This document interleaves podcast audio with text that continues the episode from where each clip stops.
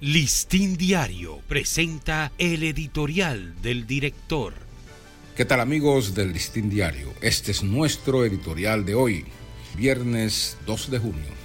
A las puertas de los ciclones. El cuatro de noviembre del año pasado, una copiosa lluvia de cuatro horas inundó media capital, convirtiéndose en un episodio nunca visto en muchos años. El diluvio paralizó el tránsito y las actividades productivas, sumergió en las aguas a centenares de vehículos, causó la muerte por ahogamiento de ocho personas y dañó muchas viviendas.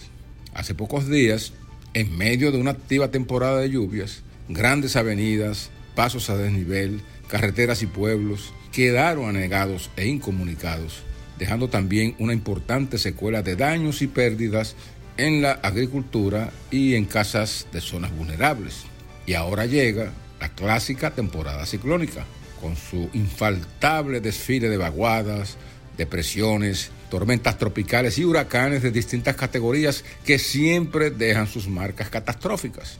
¿Estamos realmente preparados para afrontar sus diferentes formas de impacto?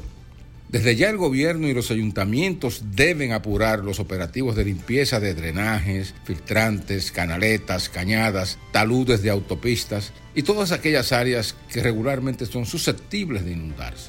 Lamentablemente estas tareas se postergan y solo se emprenden cuando tenemos el peligro encima. El mismo corte preventivo de ramas de árboles en las ciudades se hace de urgencia, cuando los satélites confirman dos o tres días antes el seguro impacto en tierra de uno de esos ciclones de la temporada. No hay excusas para demorar estas necesarias labores de preparación a nivel nacional, ni para minimizar las potenciales predicciones de que para este año el país podría estar expuesto al paso de cinco a nueve huracanes.